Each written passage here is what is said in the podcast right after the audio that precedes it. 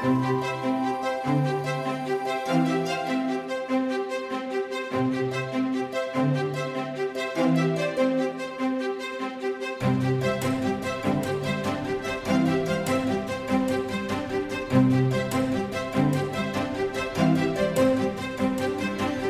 everyone. I'm Lindsay. And I'm Kelsey. Welcome back to Hobbits at Heart.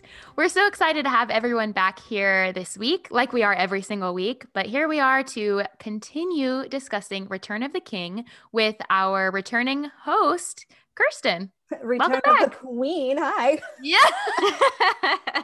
oh my God, I love it. Hi, everyone. I'm happy to be back. We're happy to have you back. I think last time was so much fun getting to chat because the three of us don't actually get to hang out that often, even before quarantine. So, like, all together. Mhm. Um, so it was really nice to just it just felt like hanging out, and I'm excited to do that again. I know. I love both of you. It's like two of my favorite people in one place. It's, Oh, it's amazing. brings me the warm and fuzzies. So, Kelsey, uh, I want to, to check back in on you because two weeks ago, Kirsten, why are you laughing at me? because Kelsey made me laugh. I didn't do Your anything. face. I don't know. Oh, look at your face! It made me laugh. don't call me out because I'm trying to be quiet about it. No, but okay. I was just like, as soon as I started talking, Kirsten like is covering her face and laughing, and I'm like, what did I do? Nothing. It It's okay. Kelsey. I have a very expressive face, so it's most likely me. You're fine. As I was saying, two weeks ago when we were here with Mike, Kelsey, Mhm. you had gotten bit by a dog. Yeah. Which is really traumatic. So, how are you doing? Yeah, thanks for asking, Lindsay. I am doing fine. Uh wow, that I can't believe that was 2 weeks ago. Um yeah, it was kind of traumatizing. I think that day when I was talking about it, I was still in like the adrenaline rush phase of like, yeah, this thing happened, but uh it'll be fine. And then the next day I ended up talking to the owner and talking to my doctor and all that stuff. I still have bruises, um but I didn't get rabies. So, yay! Silver Yeah, lining. That's good. Yeah, I will say the bruises are pretty gnarly. Like now that they're almost gone, they're still like little. How do I describe this? Like a dot in the middle of each bruise where like the tooth was. So it looks kind of gnarly, but like looks kind of cool. It's like battle scars. So Are you afraid of dogs now? Like, do you feel nervous walking by that house? Do you feel I nervous ju- when you see a dog? I just got nervous when you asked me that question. Oh, I'm Um, sorry. no, no, no, no. I'm just being dramatic. So here's the thing. When I was a kid, I was terrified of dogs. Like, as this dog was biting me, I had flashbacks to when I was like five years old of just like being terrified. And I just thought, oh my God, this used to be my worst fear. But as you two know, I freaking love dogs. Like, I love them. I have dogs at my parents' house. Oh, I just love them.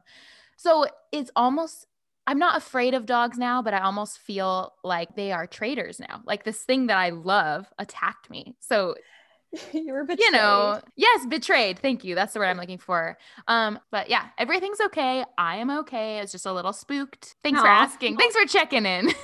Of course. I'm glad to hear that you're okay. I'm glad you didn't get rabies. Well, d- does anyone else have anything interesting happen this week, or should we jump right back into Return of the King? I say we jump back in. There's so much to cover. I know we have a lot. The last podcast, you guys only covered half of a page of my notes. so buckle up. Yep.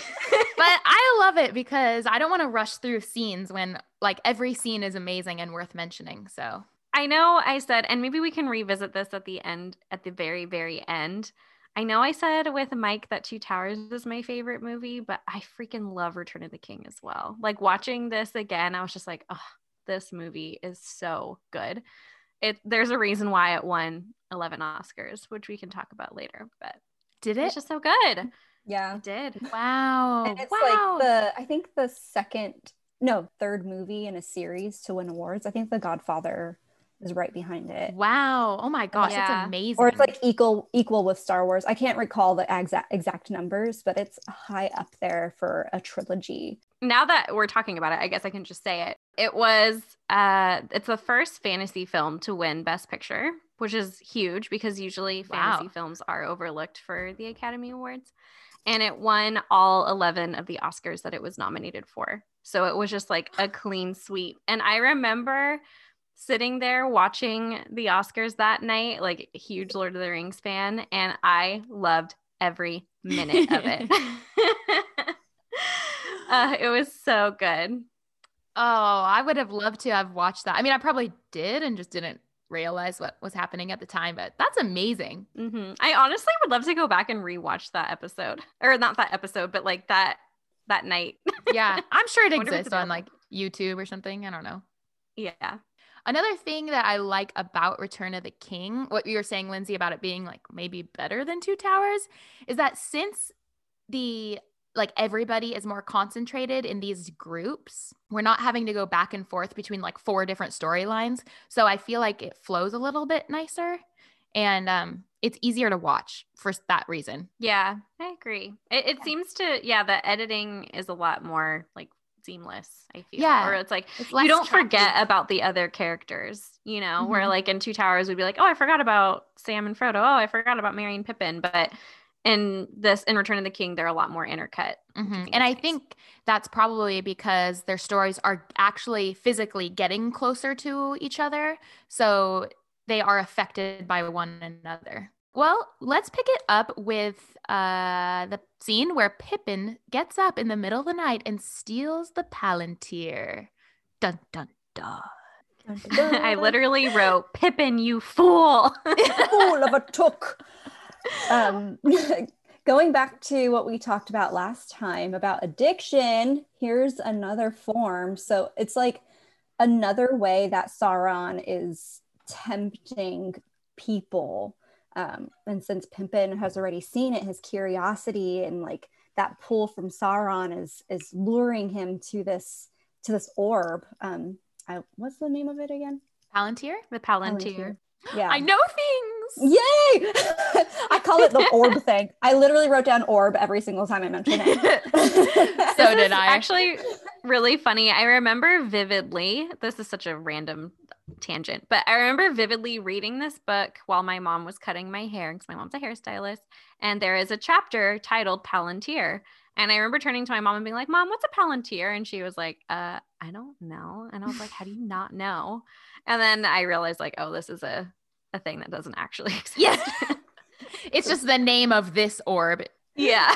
It's oh my gosh. um, but yeah, I, I think it's so fascinating that there's another way of bringing people and drawing people to Sauron. hmm Um, I always hated seeing how Gandalf slept with his eyes open. Like it creeped Oh. me out. It's also completely pointless if freaking Pippin can just go up and switch a vase for the Palantir. Like, why Yeah. is sleeping with your eyes open if it don't matter? I have thoughts on this. Okay. I that thought it was unnecessarily creepy. Besides, the only thing that it does is like escalate the risk factor in the scene. So like I'll give it that. But like, do people actually sleep like this? This is terrifying. I know. All I know is that my roommate's cat does. like Gus literally sleeps with his eyes open. It's really freaky. oh no. Oh man. Well, like, I don't know. I just thought it was too creepy and I don't know. That's my thoughts. I don't have more thoughts on that. It is creepy. I'll, I'll Oh. give you that.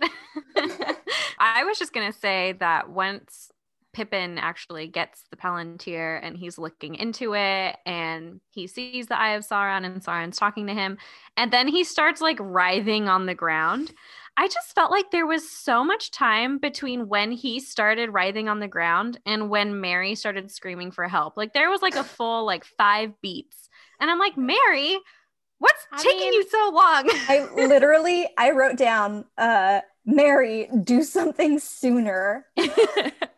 Because Wow. I agree. I agree. While I agree with you, I did write that this is so dramatic because it's in slow motion and he's like, you know, like slow motion. so Yeah. maybe maybe less time actually passed because it is slow motion. Maybe I thought it was so interesting to see uh, Pippin going through that silent torture. He's not Mhm. screaming out in pain. He's literally just like convulsing on the ground. Yeah. Yeah. uh, yeah. silently. And it's only Merry screaming that awakens everybody. well, Um, but only Gandalf really wakes up. Like everyone else stays asleep. And I'm like, um, I don't know if I buy that, but okay. he's saying help.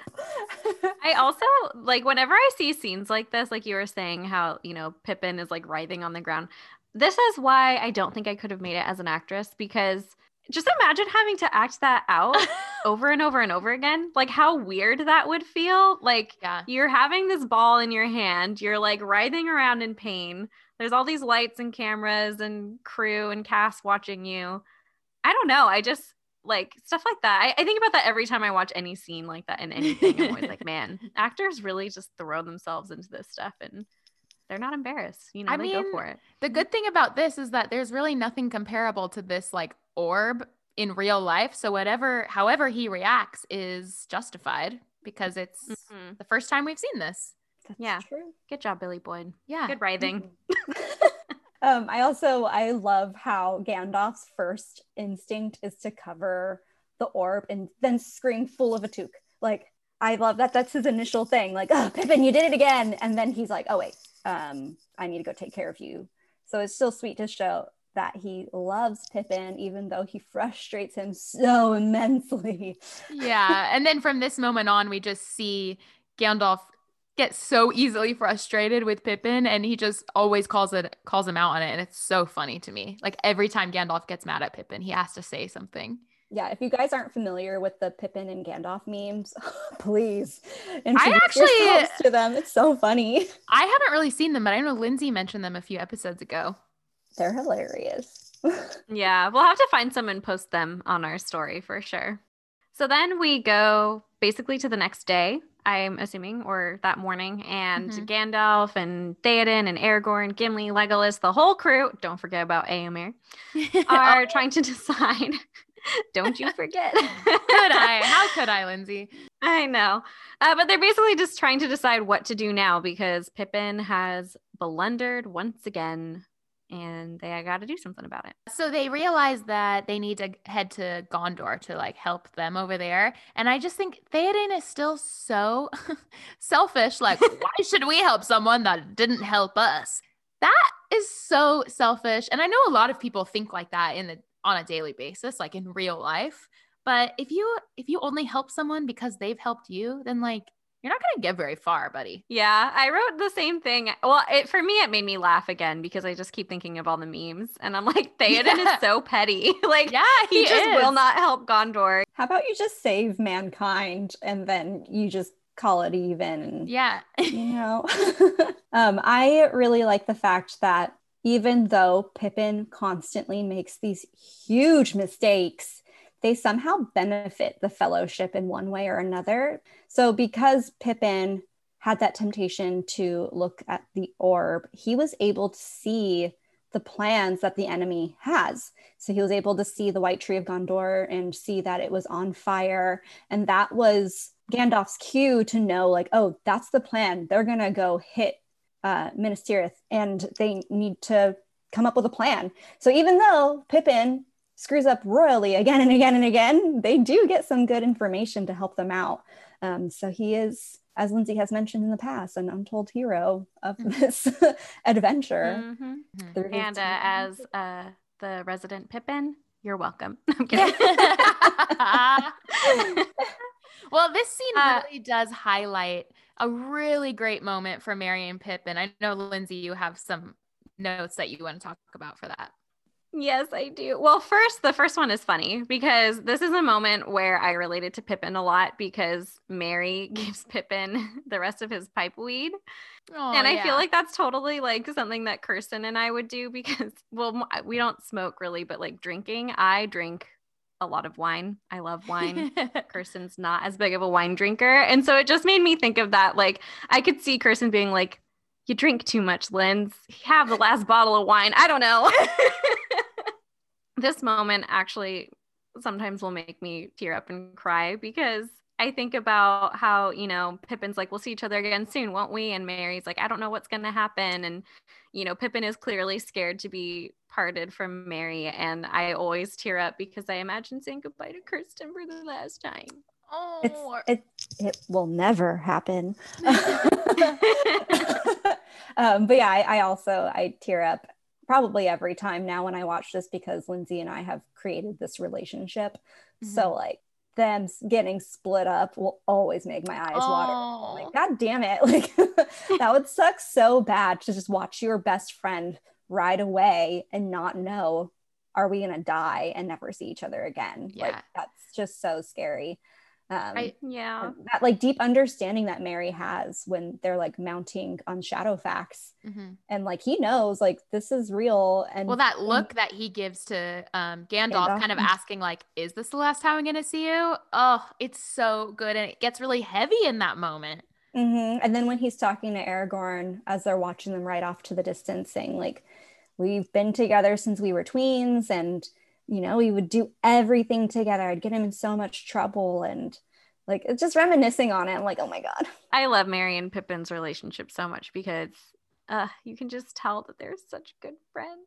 I love it. And I will say, like, I like this scene because, again, it kind of gives everything a heightened sense of, like, uh oh, this is real. Like, a war is going to happen because everything happens so fast. And you can tell that Merry, or sorry, that Pippin is like, wait, what? what? Why are you putting me on this horse? Like, what's happening? It's all happening so fast. And up until this point, Merry and Pippin, even in like fighting scenes and stuff, they've really still been like lighthearted. So Mhm. this is like where it changes and you're like, oh shit, shit's going down. To top it off, we get this iconic line from Gandalf telling Shadowfax to show us the meaning of haste. I love it. That's a a line that you just throw in in conversation whenever. Mhm. I um I have to do a little shout out to one of my roommates, Neil. He one time had a student at work write Shadowfax on his name tag instead of his real name because we give them like sticky name tags. And Neil said, uh, if you put your name as Shadowfax, I'm going to call you that like the rest of the time. And he was like, okay, yeah. And then Neil made some sort of reference to like, will you show us the meaning of haste? And the kid got the reference. And it was just a really good moment. like, if Oh, you're going to write. Shadowfax, you better know that quote. I uh, almost named my car Shadowfax because um, it's white. I, I didn't follow through because it's a Prius, so it wouldn't make sense to have Shadowfax, the fastest horse, be the name of a Prius. My sisters had a white car that they named Shadowfax um, that I didn't realize until like I knew who Shadowfax was, and then I was like, Uh-huh. my sisters are so cool. They like what do. I just always picture Shadowfax like getting out a dictionary, like, hmm, okay, haste, uh, verb or whatever, adjective. I don't know. What is haste? Is it a descriptive word or is it a action? Shows the meaning of haste. they hasten, hasten, hasten. Haste is a noun and a verb. Excessive speed or urgency of movement or action. Hurry. It's Hurry, noun. Shadowfax. Show Yeah. us the meaning of hurry. anyway, um, I do have one more little thing that I wanted to point out in this scene. Uh, KP, you reminded me of it when you said that uh, when Merry was talking to Aragorn and they're like in that little wooden, like spiky little Like Mhm. look out. balcony, yeah, lookout thing. The wood that they are standing behind, I just have to give it props to like the scenic painting team because you're pretty close up to that um, scene, and I just noticed that like all the texture on the wood is paint, and I Mhm. used to study scenic painting, so I noticed those things a lot. But I just think it was so beautifully done. Props to the painting team and the scenic team. Uh, it was so good. Yeah, I, that's so funny. I had a note about it, but I had a note that it actually bothers me because you can tell that it's paint, which maybe Yeah. not being a scenic painter, I wouldn't understand. From a distance, it looks really good. Like Uh-huh. you can't even tell it's paint. But when it has that one close up of Merry's face, I always see the paint on the wood. Yeah. I mean, that's when I noticed. I was like, oh my God, I think that's paint. But I thought it was just my like Mhm. painter brain, like, you know, noticing it. I've Um, never noticed. I'm like, maybe I it's supposed always to. notice it. Yeah, because it's like splattery. And I think it's supposed to Yeah. show texture, but also maybe like mud splatter. I don't know. I think they did a good job, but you're right. You can tell that it's paint if you look at it close enough. I mean, the Weta team, though, you know, I love them. I love them. They're Mhm. amazing. uh, so I think our next scene is Arwen and Elrond talking. I wrote that I leaving. Yeah. Oh, that's right. Arwen is She has is a vision. Yeah. She's on the horse. She has the vision of her son, and Aragorn as a father. Yeah, it's Uh, so cute. appreciate. And I Mhm. love that just seeing that because if she had not seen that vision, because Elrond flat out told her there's no hope. When she sees Ugh, vision, it's enough, it's a sliver of hope for her to go back to Rivendell and you know try to to better this. And it's because of Arwen's decision to stay that it, it moves the story forward to help out the journey. So I am so glad she saw her future little baby boy. I also really love her cloak in this scene. Like, I want one so bad. The color and the texture and the little sparkly details is just so beautiful. I want one. And I want to be her in that scene. So, Yeah, Arwen has some amazing costuming. What? laugh. She's laughing at me. Kirsten like- can't stop laughing at Kelsey. Look at it was her little like oh my gosh, I can't do anything right. Well, anyway, she's like, she sees the vision and then she's like, bye. And she leaves her journey to the Undying Lands and then goes back to Elrond, who's like the most controlling father in the world. Maybe not in the world, but he's pretty controlling. yes, yeah. I put I In have uh I have big but daddy I love him vibes from Arwen. like Ariel and King Triton. Except that Yes. Arwen is an actual adult, so like she can make her own choice because she's Mhm. like thousands of years old. So Instead of 16. Now, this Mhm. part, because right after this is where she basically tells Elrond, like, we should reforge the sword. But before it gets to that point where her like hands get cold and stuff, I was kind of confused. Like, why is she dying all of a sudden? And I learned that it was her, which you guys already know this, but I was confused why, like, she made the decision not to go to the Undying Lands. And just because she made that decision, the world, the universe just like knew. And so she gave up her like grace, revoking her ability to go to the Undying Lands, and then immediately just like starts dying. I think she's becoming mortal at that point. So Yeah. she's Mhm. losing the life of the Eldar. Um, and that makes her mortality happen. So now she's able to have a mortal life. So she's not like, yes, she is dying, but she's dying just like how we're all dying. So like that's that was morbid. No, but that makes sense. yeah so like her life is now intertwined with what's going on in middle earth but that's because everyone else's life is intertwined so if sauron wins they all did um and if they defeat sauron then you know they'll survive so she's now part of that because she's mortal mortal instead of an immortal being yeah, because doesn't she am i right No, you're you're you're right. Actually, You- I think you explained that really well. I also had looked it up as and it and it was basically along those lines. And doesn't she also say, "I choose a mortal life," Yeah. and then that's when, yeah. So, Oh, does she sense. Well, say the she actual says- words? she said that to aragorn before he left Oh, I'm Um, confusing it in my brain. Yeah, so she said that to him, and um, that's when she gave him the Evenstar. Um, and when she returned, I think that action is what actually provokes the mortality. And I think it changes Elrond's stance because now he's like, well, shit, I have to save my daughter now He, because she's like- mortal. I need Yeah. to save her life, so I'm going to do whatever it takes. And if that means reforging the sword and giving Mhm. it to Aragorn, so be it. I think that he kind of like comes to term with her decision of like, okay, well, if you made this decision, the least I could do is help you. Yeah, I have the ability to. Yeah. hmm So, uh, props to Arwen, honestly, that she made that decision because that's what kind of gets Elrond to reforge the sword and bring it to Aragorn, which is, you know, how they end up winning the battle of the Pelennor Fields. And So the next thing we see is Pippin and Gandalf arriving at Minas Tirith. And I had to look this up because I was so curious what Minas meant. Because there's Minas Tirith, there's Minas Morgul, and Minas means tower, which not to be confused with the two towers. tower. So the Minas Tirith is the Tower of Guard, and Minas Morgul is Hill of Dark Magic. Oh, ooh, I know, Spooky. I know. So I thought that was kind of cool uh, because Yeah. I, when I look up words, it just helps me understand it so much more because I have something to tie it back to. So yeah. I honestly Yeah. didn't know that. My initial thoughts when we see uh, Pippin and Gandalf riding through Minas Tirith was just it would take forever to go from the gate all the way up to the tower. like I oh my gosh, if you were Can't ma- walking. yeah, could you imagine? It would take me like the entire day to walk that distance. it looks awful. I mean, Totally. maybe that's the point because they're so protected up there. It'll take a long time for anybody to breach that area. Yeah, true. Mhm. Uh, I just I love the set for Minas Tirith. Like watching this part of the behind the scenes is probably one of my favorite parts because they built Minas Tirith on top of the Helm's Deep set, so they reused some of those set pieces in Oh. that, that land. It yeah, does look kind of familiar. yeah, it was built in a quarry, so they just like reused that area.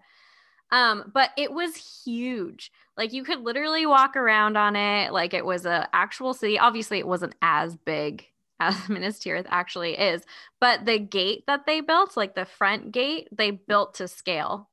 And it was actually so they made it so strong that later when they had to break it down with Grond, they like couldn't break it down because they had built it so strong.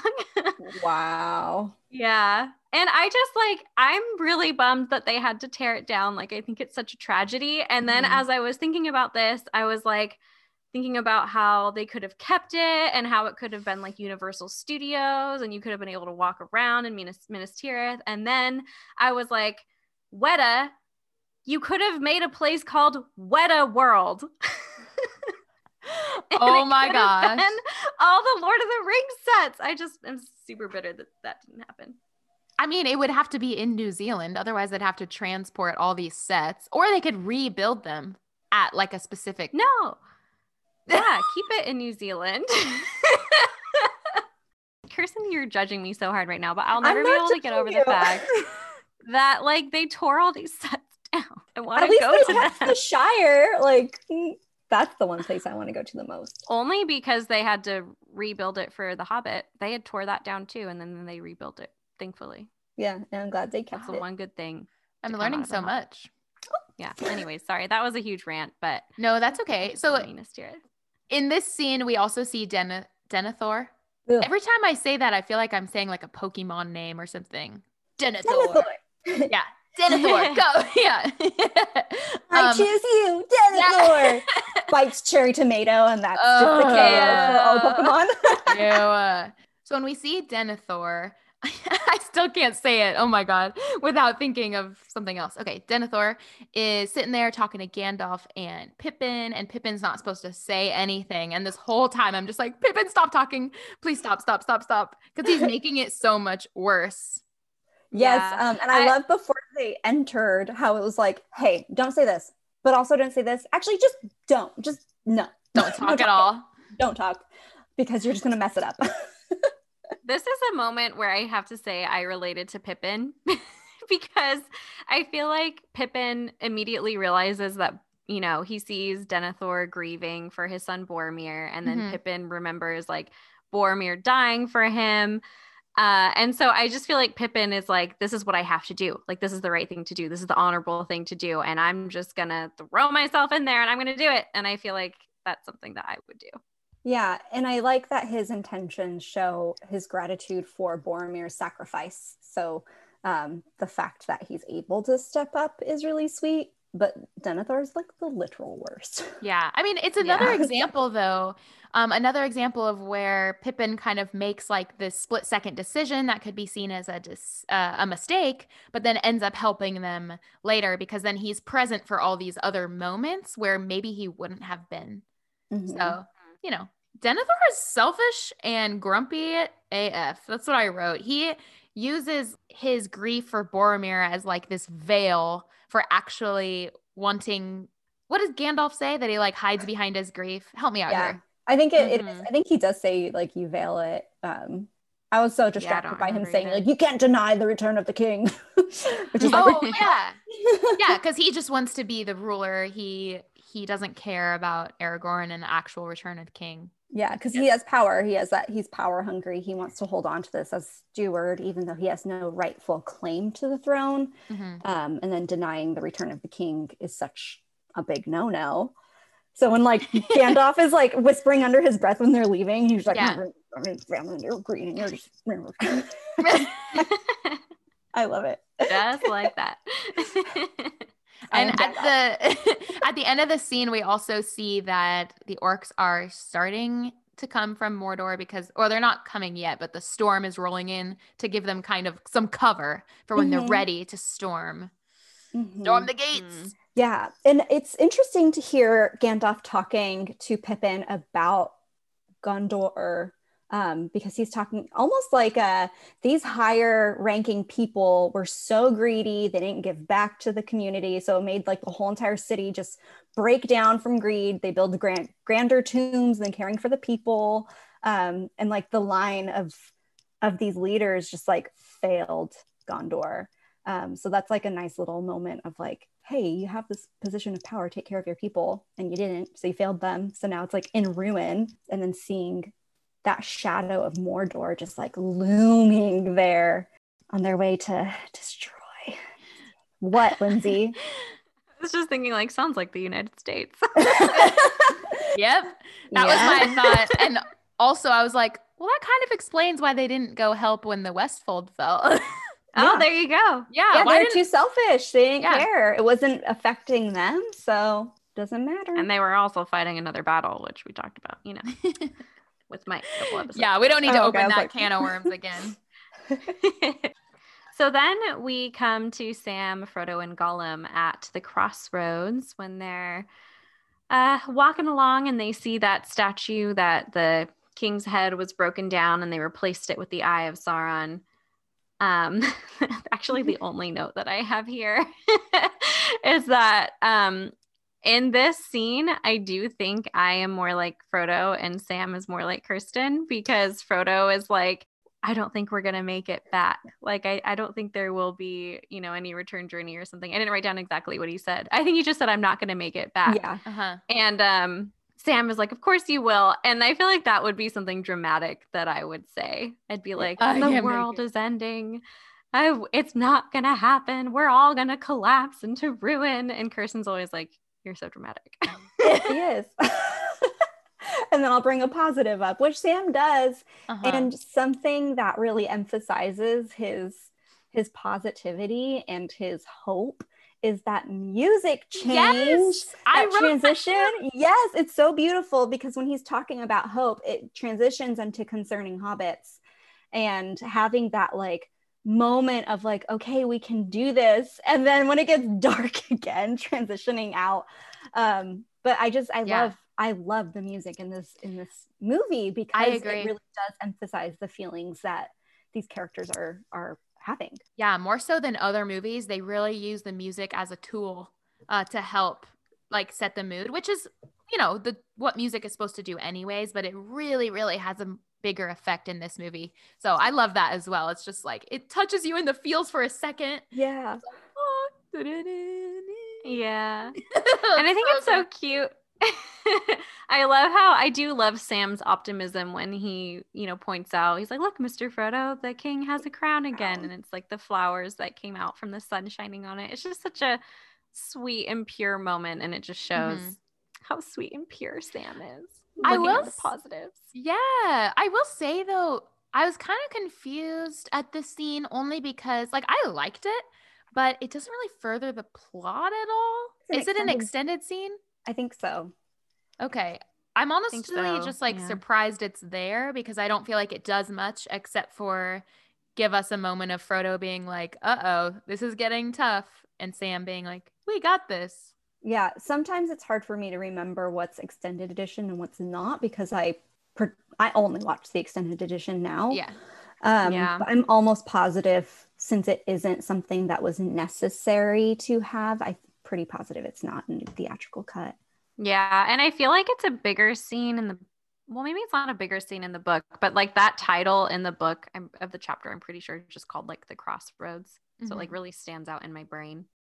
So the next scene where Gandalf is coughing is probably one of the scenes where I think he looks so human um, because here he is smoking a pipe, hacking it up, Yeah. um, and just like mumbling under his breath about how frustrated he is with Denethor. Um, I just, I don't know, it's it's it's humanizing for him, and then having that nice heart to heart with Pippin about the deep breath before the plunge because it's right before the war happening, and admitting, you know what, sending Frodo to Mordor, there never was much hope to begin with, just a fool's hope, and I think like having that honest conversation with Pippin really helped Pippin. Um, I also in this scene it, it shows that Gandalf isn't really boastful about his power because mm-hmm. when he touches t- when he talks uh, about the Witch King, he he's just like, yeah, I'm a wizard, but like there's this this creature, there's this Witch King who is scary and it, another humanizing moment for him is when he is scared of the witch king and the power that he has. So it, it's just nice like he's not um he's not in, what's the word impervious to fear. He experiences it too and i thought that was yeah. i thought that was incredible to just have this human moment of gandalf i love that what summary of that scene. Thank you for that. Because I just I wrote I got nothing except that I really like this scene. but I feel like you summed it all up perfectly because I do I couldn't put my finger on it and why I loved it, but I do just love that quiet moment where Pippin and Gandalf are on the balcony talking together is just yeah, it's very sweet. And I will say, I think it's funny that a lot of my notes are more like technical or like production y notes, but this is a rare scene because it's actually the two actors next to each other. I'm pretty sure Pippin is like on his knees or something really? at the balcony. Yeah, because usually they're using like body doubles and stunt doubles to show the size difference, but they were they managed to like hide it in this scene, similar to when Aragorn and Merry were talking in the wooden spikes. Um, mm-hmm. Um, so it's like a nice long, not a long cut scene, but like a long conversation that we actually get to see the two people together. Um, so I really did enjoy that. Oh, also, when we learn about this Witch King, uh, Kirsten, like you had said, this I maybe I missed this the first time I watched it, but Gandalf literally says he's the deadliest servant. No living man can kill him. And then mm-hmm. my brain did like a brain blast to Eowyn saying, I am no man. And I was like, oh, I get it now. yeah and then yeah. like the witch king says it too like that's just how he is known like no man can kill the witch king. Right but i thought in that moment when he tells that to her like no man can kill me i thought he was just being like cocky like nobody can kill me but no literally no one is supposed to be able to kill him. Yeah because there's what i was going to say is there's a prophecy i think about mm. saying that mm. no man can kill the witch king so kind of like the whole like Harry Potter prophecy. oh yeah, whatever. That's a weird tie-in, but no, um, it's yeah, it's like there's a prophecy saying no man can kill the Witch King, so that's why it's like no man can, but a woman can. Hell yeah! Leave the fighting to the boys. I don't think so.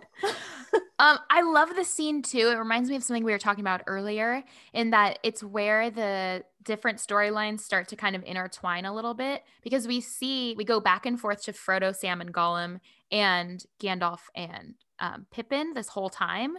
And we see that Frodo goes, he's like being called towards Minas Morgul and approaches that bridge, which causes this like kind of disruption.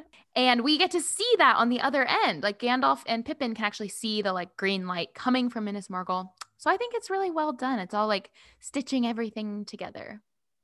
Yeah, I like that you're getting to see that this is all happening at the same time because, like we were saying before, a lot of Two Towers, you don't really know when it's happening. It could no. be at the same time, it could not be. I know Kelsey has a huge issue with the timing of these movies. I just no, it's not that I have like really strong feelings against it. It's just that I'm very often confused by the portrayal of the timing. So in scenes like this, I'm like, yeah, it's all happened at the same time. So I just really like it you're like this is satisfying i know it exactly is. what's happening right now mm-hmm. yeah and i i like to I, don't know i can't imagine what it would be like being in uh, Minas Tirith and seeing that large ass light just yeah. right up triggering like you know this is the beginning of the war they are coming mm-hmm. and yeah it's so um, scary i would be i would be mortified seeing that could like where did that come from? Why is it there? And holy shit, am I going to die? yeah, I wrote down that I like how it's intercut with Gandalf and Pippin because this is when you're like, oh shoot, this is bad. Like this is very, very yeah. bad. Shit's mm-hmm. about to mm-hmm. go down. And then it uh continues to escalate because we see and my hands are sweating just thinking about it, but we see Sam and Frodo and Gollum start climbing up, up, up. oh, it just makes me nervous because I don't want them to fall. Yeah, yeah. Those so stairs scary. are like a ladder. They are not stairs. Yeah, I was thinking about it because they do have this angle where they're looking down at Sam and Frodo, and there's like a rock that they're able to stand on, you know, so it's not like you let go of your hand and you fall down the whole mountain. But because I like to go rock climbing, and so I think like, oh, it wouldn't be that bad. There's actually like ledges you can stand on, like in Breath of the Wild, when you can like catch your breath and let your little wheel fill back up. Um, but in the moment, that'd be so freaking terrifying and scary. So much stamina. Yeah. And there's a whole army of orcs marching below you, and there's Nazgul flying on the fell beast above you. Like, Which, like, literally, honestly, Witch King, you're like, you're fired. How did you not see these freaking hobbits and Smeagol climbing up a goddamn wall right next to you? And how bad are those hobbits, or not the hobbits, the helmets where you're like, you can't see up? I mean, I think out well, of all they people, can't see. The wit the Nazgul can't see very well. They talk about that in the Fellowship, how they rely mostly on their sense of smell. I mean, not that they can't see at all; they just can't see very well. Isn't the Nazgul the flying creature? No, that's the Fell Beast. The Nazgul are the the people that ride the, the flying Oh, creatures. The wraiths. The ring Yeah. wraiths. Yeah, Because they say as as the Noz- Nazgul flies, like it's three days as the Nazgul flies. So in my Yeah. head, Nazgul. yeah, but like if I say that I'm flying, it means that I'm like in an airplane flying, not that I'm flying through the sky. Yeah, but like in my head, the creature was the Na- remove this. but in my head, I was like, oh, the Nazgul is the the creature as opposed to the wraith. I mean, it makes sense. It's a classic rookie mistake, Kirsten. Shut up. what happens when you don't watch the behind the scenes or read the books. oh, Okay, God. okay, okay. I have Let's- read Heart of the Fellowship. All right, everyone. This conversation is no longer productive. Let's move on. Oh my goodness. I was gonna say that because everyone has a sense of smell, like a heightened sense of smell, wouldn't the orcs be able to be like smelling the man flesh or whatever? Do the orcs have a heightened sense of smell? I don't know. Do they? Aren't they the ones that say like it smells like man flesh? Yeah, Or they do. taste? No, it smells like it when they're um. In, Oh, in that's right. And Those they are stop and they're like, Actually, you're right. Never mind. I don't know what I'm saying, you guys. Oh, I'm getting delirious. So at the end of this little scene here, it's hard to say the end because it really does keep continuing and gets woven through like other scenes later. But Sam like pulls Gollum aside and basically just threatens him, saying, "If you do anything to hurt Frodo, I'm gonna kill you." He doesn't say it in that way, but he means that. And I think it's it's good because it's showing again Sam's like protection for Frodo and how far he's willing to go to help him. But then in my mind, I'm like, okay, Gollum's gonna just be like, okay, fine, I'll murder you first then, so that takes out that problem. You know, Well, like yeah. Gollum's not really threatened at all. Did you see his face? I, his face is so good because when Sam walks away, Smeagol's just like, "Is that a fucking challenge? Because Yeah. you're gonna go down." Did you threaten me? Is that a threat? yeah. Okay, let's go, bro. Um, I'll show you because I'm manipulative as fuck. yeah. Sneaky little little Gollum. The only thing that I have to say about this before we wrap up is that Sam and Frodo's feet look so disgusting. Yeah. They look all like black like- on the bottom and yucky. They're so gross. It's not really that important, but I wrote it down, so I wanted to say it.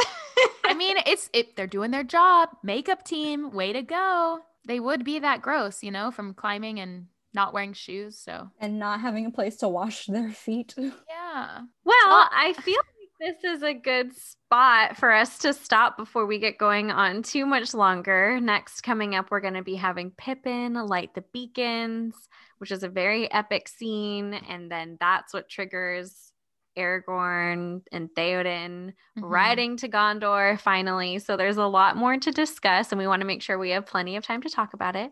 Kirsten, uh, Kelsey, anything else to add before we wrap up? I'm just kind of excited to continue because then we get to see more of Faramir and Éomer. I'm excited about more of the men of Lord of the Rings as always. Wish I was a bigger Éomer fan, but I'm I'm he's okay. That's okay. Honestly, yeah, he doesn't do much. I just every time his face shows up on screen, I'm like, oh, hey there. Yeah. well, a scene that will come up later really puts me off about Aram- Éomer. So maybe that's it. But I don't know. He just like mm, it's okay. Fine, more for us.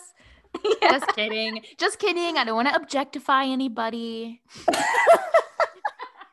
Look that Kelsey just gave was like, hmm. I don't mind a piece of that. Oh and with all of that, uh, we should wrap it up here. So, KP, thank you again for coming on to help us talk about Return of the King. You always have such lovely things to say and and bring new perspectives to these scenes. So, thank, thank you, you for that. Yeah, thanks for having me again. I can't wait to come back. You'll be back. Don't yeah. worry. There's still so much more to discuss. So hope you guys stay tuned and don't forget to subscribe to our podcast, to rate and review us, and follow us on Instagram at Hobbits at Heart Podcast. And we'll see you next time. Bye. Bye.